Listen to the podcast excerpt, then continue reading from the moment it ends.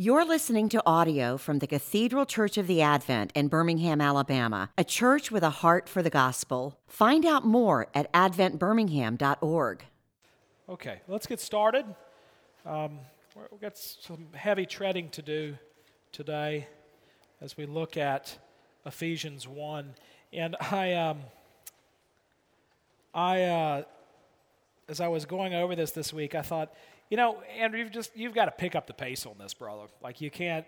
And uh, and then this lesson got us right back to where we were. Uh, we're not picking up the pace uh, just because there's so much to unpack. And I would encourage you to uh, read ahead. And as I'm not really biting off a lot in um, uh, in size, I'm biting off a lot in content. I'd encourage you to read ahead. Uh, so we're actually going to remain in chapter one, three through fourteen next week. And I'd encourage you to read ahead and bring your questions. Uh, but let's go ahead and read Ephesians chapter 1, 3 through 14. Blessed be the God and Father of our Lord Jesus Christ, who has blessed us in Christ with every spiritual blessing in the heavenly places, even as he chose us in him before the foundation of the world, that we should be holy and blameless before him. In love, he predestined us for adoption as sons through Jesus Christ, according to the purpose of his will, to the praise of his glorious grace, with which he has blessed us in the beloved. In him we have redemption through his blood, the forgiveness of our trespasses, according to the riches of his grace, which he lavished upon us in all wisdom and insight, making known to us the mystery of his will according to his purpose, which he set forth in Christ, as a plan for the fullness of time to unite all things in him, things in heaven and things on earth. In him we have obtained an inheritance, having been, been predestined according to the purpose of him who works all things according to the counsel of his will, so that he who we who were the first hope in Christ might be to the praise of his glory. In him you also, when you heard the word of truth, the gospel of salvation, and believed in him, were sealed with the promised Holy Spirit, who is the guarantee of our inheritance until we acquire possession of it to the praise of his glory. Let us pray. Our great God and Heavenly Father, we do pray that even now as we come into your word, that it would be to the praise of your glory and our eyes might be open to your graciousness and your plan and your purpose for us. Lord, that you would uh, cast away cobwebs and darkness, and Lord, that your light would be shed abroad in our understanding of what you would have to say to us this morning. In Jesus' name, amen. Well, does anyone want to teach this? Anybody? Just kidding. Uh, no, it's great. In fact, I mean, this is a really glorious passage. Uh, you hear repeated phrases all the time, and someone rightly said that this is actually better sung than said. It's better sung than read. It's a, it's a doxology, is what it is. And, and it is a song of praise that Paul is singing uh, about the work of God in our salvation. And so, this really, Paul is laying out here in 3 through 14 the basis of Christian salvation. The eternal purpose of God, which he is fulfilling through his Son, Jesus Christ, and working out and in and through the church, which is his new society. And you notice he has lots of repeated phrases. To the praise of his glorious grace, also notice how often he uses words like plan and purpose. If you want to know significance and purpose, it's to be found in Jesus. That's what Paul is trying to get across here. That God has a plan and a purpose for you that was before even the foundation of the world. And so, this little passage here is glorious. It's deeper than words, and it sings of the glory of God's salvation revealed to us. And even Paul gets caught up in his own praise. One commentator said, Paul launches into a majestic contempt for grammar and analysis. He just goes. And if you've ever been a reader on Sunday, have you ever gotten to one of those passages where you're like, man, my man needs to know how to use a comma? Or a semicolon or something. And this is one of those passages. Paul just sort of pours it all out. He's singing to the Lord. And yet, it's still an orderly construction. And it can be bro- broken down into three parts. Overall, it is the, to the praise of the glory of God, this salvation that we have wrought through the Lord Jesus Christ. But you notice it's Trinitarian. He talks about the threefold work of the Godhead and what he did in our salvation. So, verses 3 through 6 are about the electing and predestining work of the Father. Verses 7 through 12 sings of the redeeming work of the Son. And 13 and 14, the sealing and guaranteeing work of God the Holy Spirit. So he's breaking down and talking about the role of the Godhead in our salvation. And this whole plan is devised by God. It is procured, it's planned and de- oh, let me start again. The whole plan is devised. Do you ever write stuff down you're like, what does that say? I do it all the time. It was like I actually have lived out an episode of Seinfeld where I woke up in the middle of the night and thought that God gave me a word and I wrote it down on my bedside table. And the next morning, I'm like, what is that? And I even I got Lauren to look at it. God was like, I don't know. It's it's a mystery. It's a mystery like Ephesians 1. Okay, so the whole plan is devised by God the Father. It's procured and purchased by God the Son, and it's sealed and guaranteed to us by God the Holy Spirit. Now, I want us to be very careful about dividing up that work. So when people say, well, uh, God is our creator, God the Father is our creator, Jesus the Son is our Redeemer, and the Holy Spirit is our sustainer, that's true to an extent. But the Godhead is not divided off, right? They're one being.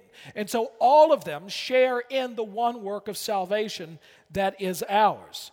But the main thing I want us to get across this morning is the foundation of our salvation in the electing and predestining work of God the Father. Are you ready?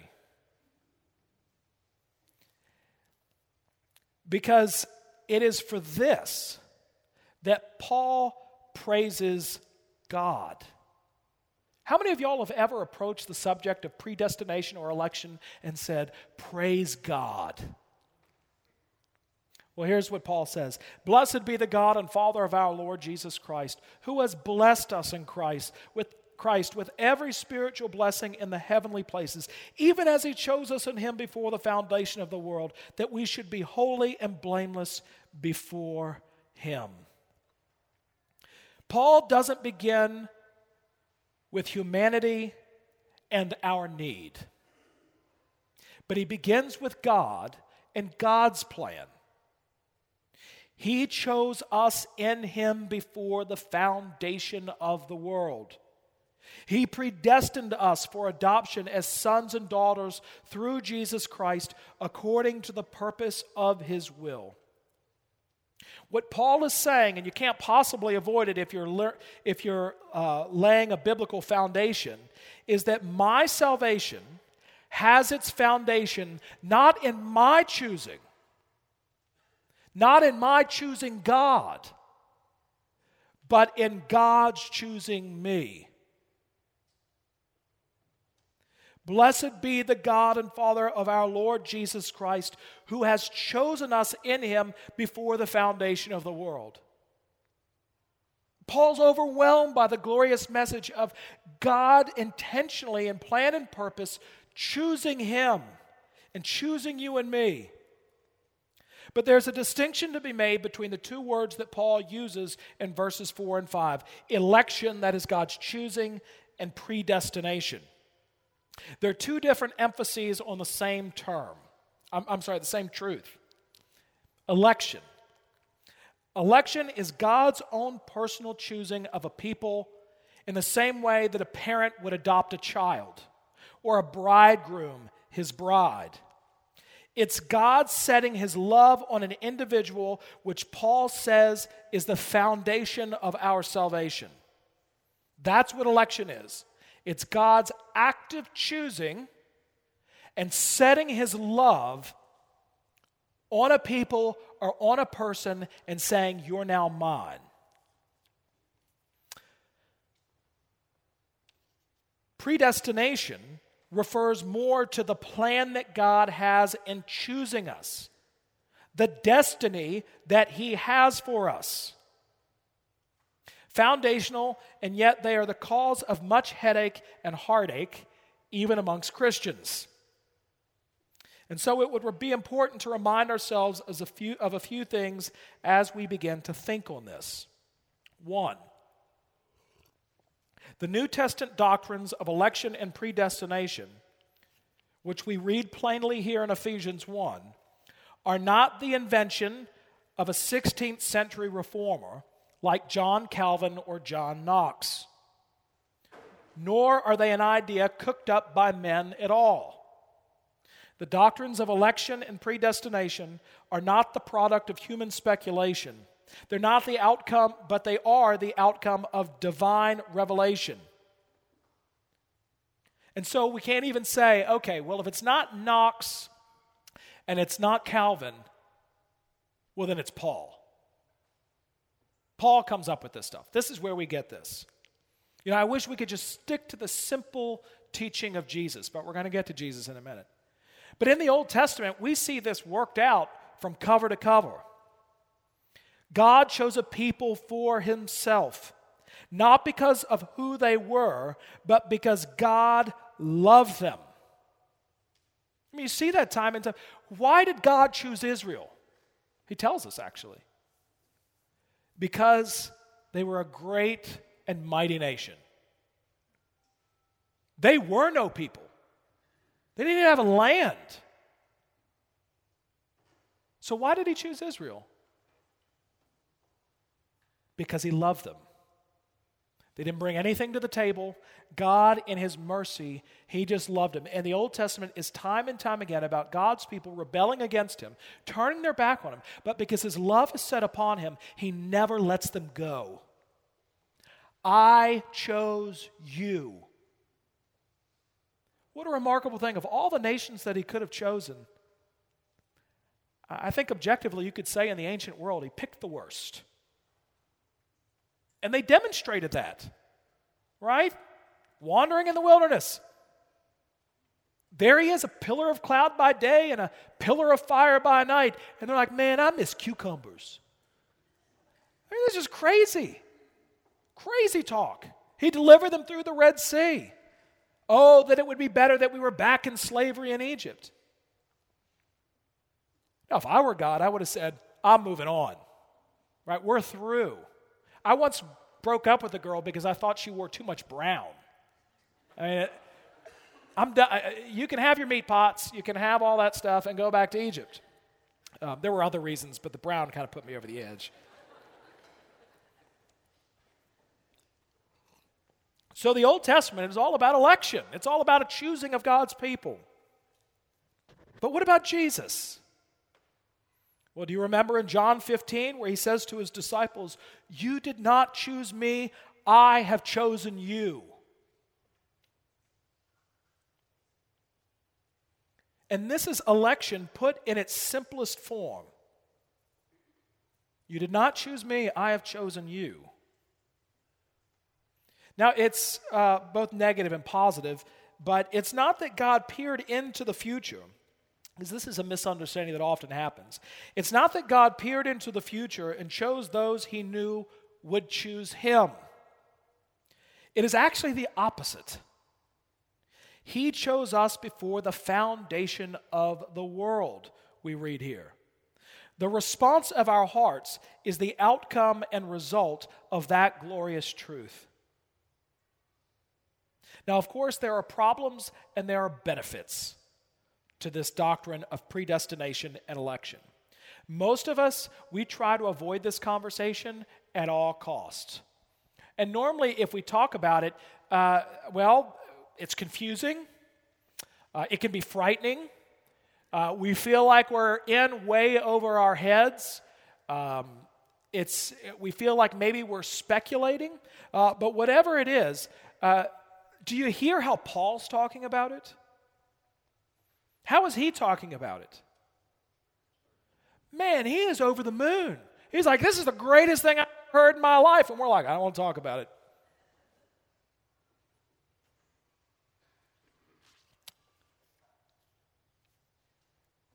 So, if we don't at least try to grapple with the idea, we're robbing ourselves of a blessing. We're robbing ourselves to understand what it means to have lives that are to the praise of His glory. Now, here are some problems as I see it, and I've struggled with this uh, my entire Christian life. Problem one election and predestination can be disturbing because it downplays human responsibility. So you can easily take this, and Matthew Delaney, are you here, Matthew? Are you sewing somebody up in the ER this morning? Okay. So Matthew Delaney brought this up a couple weeks ago, uh, well, probably months, but it feels like weeks, uh, about if, if you believe in election and predestination, doesn't that lead to a sort of fatalism? You know, well, uh, you don't need to, uh, it's just kind of the way that it is. Uh, God's chosen you, uh, he's predestined you, and so that's that. You know, sort of like the Presby- and, and, and, uh, the Presbyterians get a bad rap on this, by the way. Everyone thinks that only Presbyterians believe this, but if you read the articles of religion, we believe it too. And so, but I mean, the old joke about what did the Presbyterian say when he fell down the steps? Glad I got that one over with. Um, yeah, church jokes. Anyway. But what does the Bible teach? The Bible actually teaches predestination and election, and it also teaches what? Human responsibility.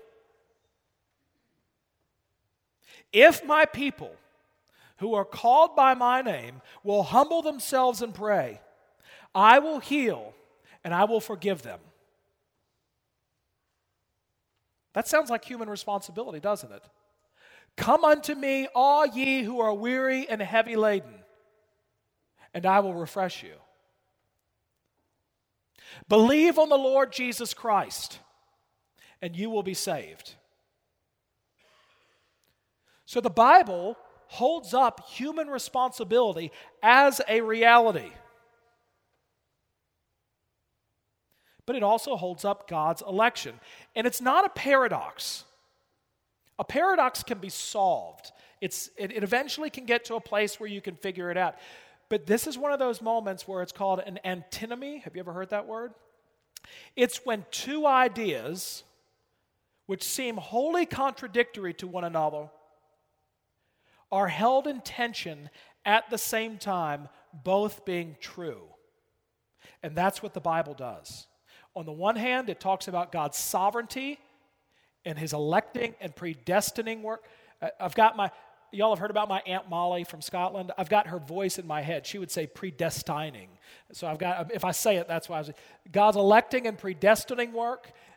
And then you also have the call of God on, the, on your life to repent and believe the gospel. But the Bible also teaches that the only free will is that exercised by God. He alone is free. So uh, I'll give you a biblical example of this. So here we have uh, in chapter 1, verse 4, you're chosen before the foundation of the world. But in John chapter 5, verse 40, Jesus says, You refuse to come to me that you may have life. You see? Both things are being taught here. If this confuses you, it's because it's confusing. God, in his omniscience, who devised the plan of salvation in the counsel of his own will, and who creates us, will reveal things to us we will not understand, and yet will understand it better by and by. That there will come a day when not only will we, will, we will fully know him as we are fully known. But for the time being, we have to say, Yes, Lord. Because at the end of the day, yes, election and predestination, but beyond a shadow of a doubt, God will hold each and every single one of us responsible for rejecting his Christ. That will be our judgment. So that's one problem that I've sorted out. Two, another problem is one of fairness or justice.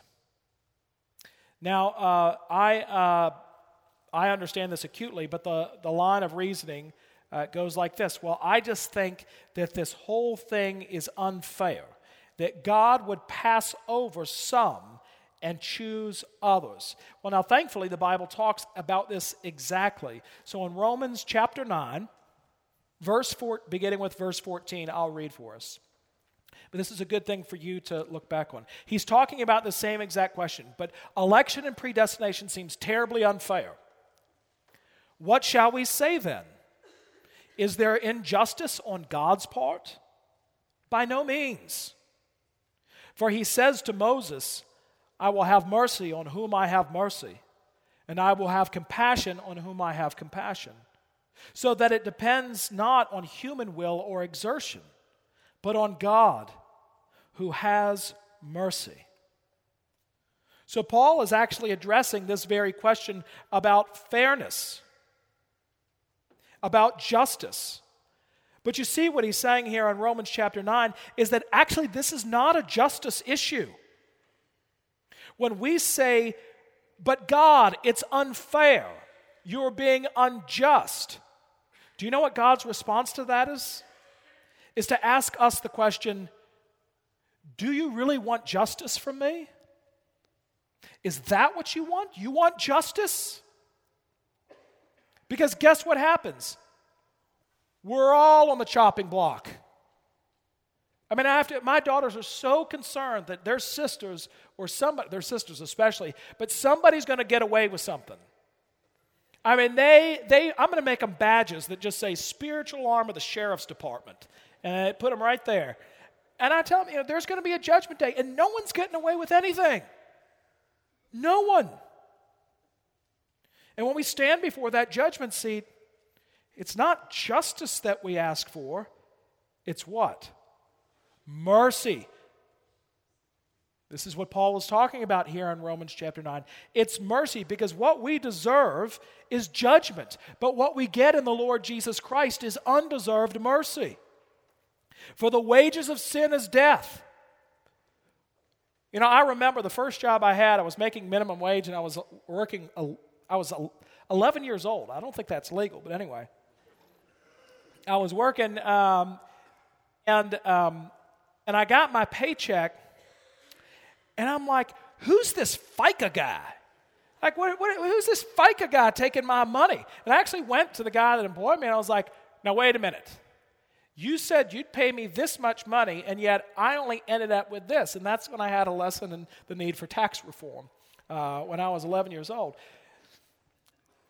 You know, we're always concerned about our wages. I want what I deserve. I want what's coming to me. And God says, Well, you got it. The wages of sin is death. At the end of the day, you get your paycheck and it says death. But the gift of God, the unmerited, undeserved gift of God, is what? Eternal life in the Lord Jesus Christ. It's mercy, not judgment. And so when we come to God, we plead for mercy, not justice.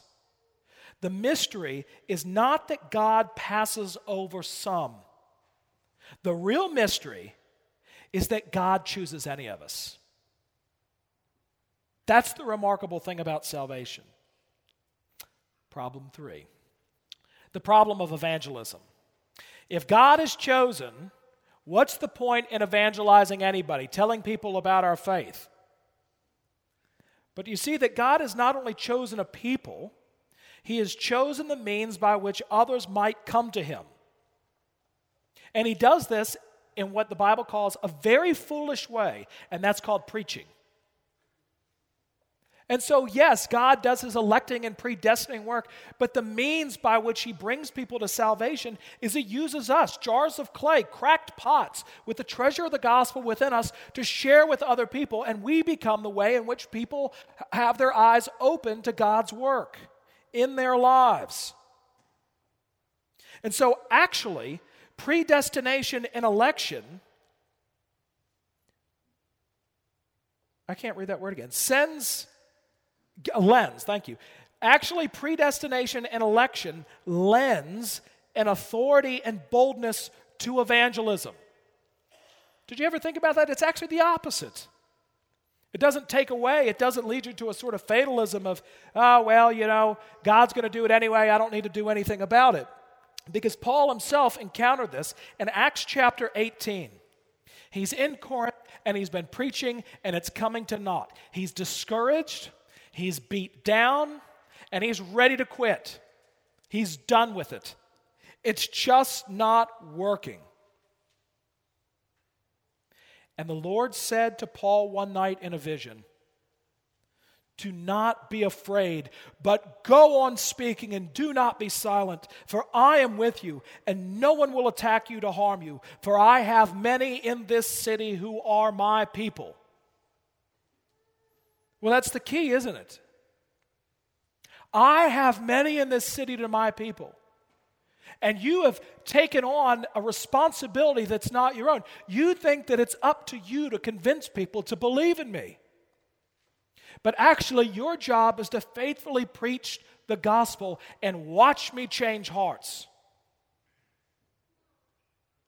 If you're not seeing results, and you're faithfully preaching the gospel, and you have a faithful gospel ministry,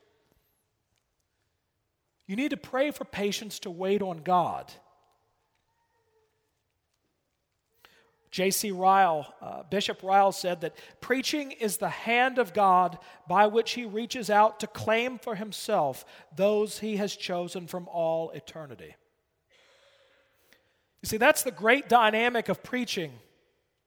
The gospel is the promise of a sovereign God who will use it to bring hearers to salvation.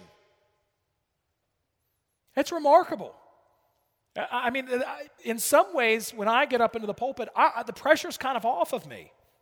I mean, I do get anxious because of, not because there are people, but I get anxious and overwhelmed by the task that I have at hand and overwhelmed by the fact that, that these words I'm preaching, I'm preaching by God's grace to be the very oracles of God, and that God would unstop hearts so that people can hear what He has to say and repent and turn to Him and live.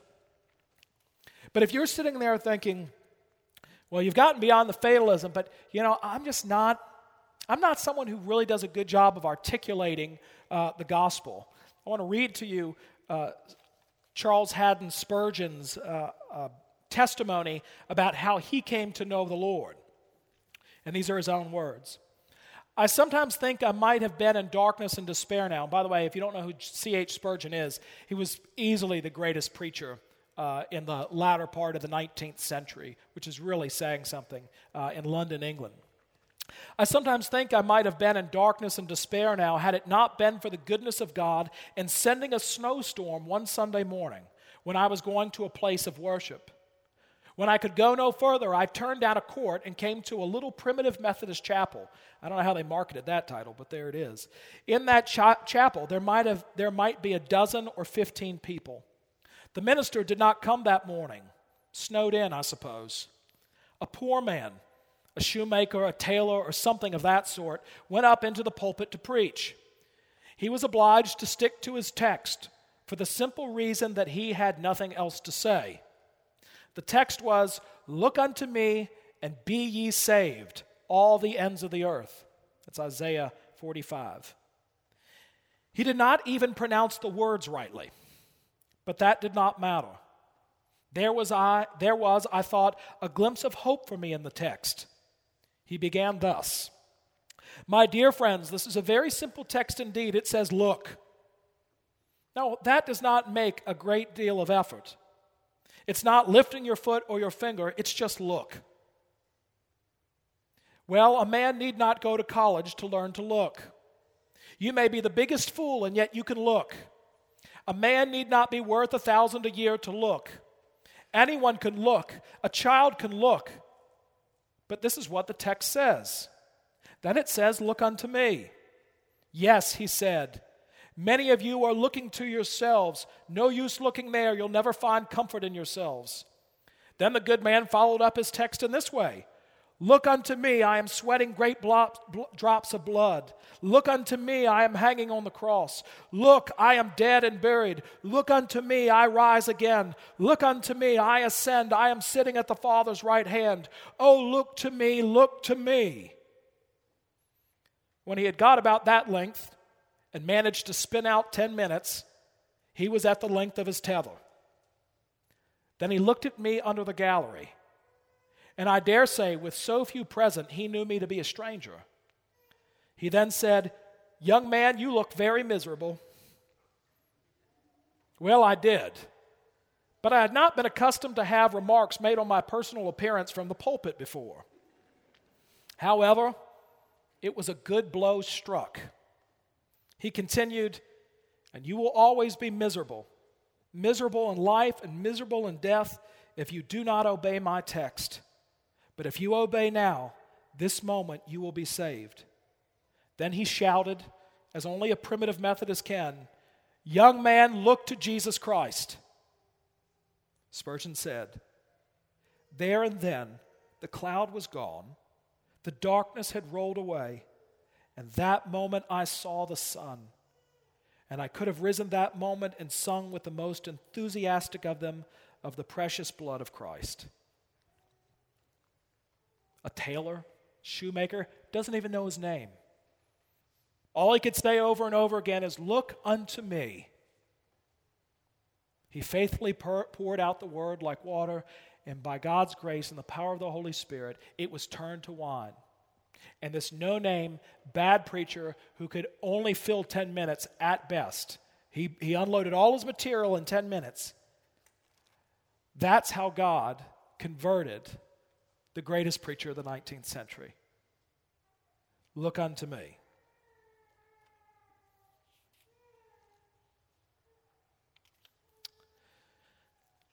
And so, like so many of us, God uses preaching and the sharing of the gospel from others. But it turns out it's a divine appointment. Ryle again said, It is this that puts marrow into the bones of evangelism. And so I pray that the practical effects of this truth finding its way into your heart, if you really start to think about what God's predestining and electing work means. So now I'm going to close. Those are so, problems and now some encouragements. One, when you really come to grips with it, it produces in your life humility. Humility, because you realize I bring nothing to the table. I can't even make the first step without God intervening first. This is when we sing Rock of Ages. We sing, Nothing in my hand I bring, simply to thy cross I cling. All of our salvation is of God. And my pride is knocked out of me, and I become a debtor to mercy alone. So, humility. Two, spiritual security. And we see this in uh, 1 5. He predestined us for adoption as sons through Jesus Christ according to the purpose of his will. Salvation is anchored in God's eternal purpose. Because there are times in our lives where we feel shaken and we don't feel like we can cling to the cross anymore. And we're about to let go. When I was a kid, I'll close with this story and then I'll get the last one real quick. When I was a kid, I was walking along uh, with my grandfather and we had horse trails. And my grandfather would always do a real cute little thing. He'd always hold out two fingers for us as grandkids to hold on to. Well, as you're walking along and you trip over a root or a, a chip, you know what that means, uh, or a rock or something like that, well, every so often we'd lose our grip and, and we'd fall uh, flat on our face. And uh, my grandfather would always try to grab hold of us, and he'd say, no, no, and we'd say, no, no, we want the we want the two fingers. And then finally, in frustration, my grandfather would say, This would work a whole lot easier if you just let me hold on to you. And of course, when my grandfather held on to me, what happened? When I came to the root, when I came to the rock, yeah, if I was holding on to him, I, I was probably going to fall every once in a while. But when he's holding on to me, what happens? You're steady. You move on. He leads you where he wants you to go. And so you have this spiritual security in the Lord Jesus Christ that he's holding on to us. I'm going to skip over Romans 8:28, but go back and read 8:28. That's a good one. Finally, 3, it gives us ethical energy. You notice that in verse 14, he says, um, not, sorry, where is it? Uh, 4. Even as he chose us in him before the foundation of the world, that we should be holy and blameless before him. Why did God do all of this? Well, He chose us that we might be made like His Son Jesus. God's will, rather than your will, becomes the controlling agent of your life. You feel directed by Him. You feel led by Him. You want to see your life conformed more to His will, and you look for His lead, knowing that if you're in charge, you're going to stumble and fall and you're going to go in the wrong direction. But you begin to give yourself over to Him to do as He wishes and wills. Well, we're at the end of time. So I want you to ponder all of this, and we're going to get back to it next Sunday. And I know I've given you a lot, but please do think on this stuff. And I love some observations and questions next week. And I hope to do Jesus and the Holy Spirit next week, and then we can uh, move on. Go in peace to love and serve the Lord. You've been listening to audio from the Cathedral Church of the Advent. If you live in Birmingham or find yourself visiting, we hope you'll join us for one of our Sunday services. Find out more at adventbirmingham.org.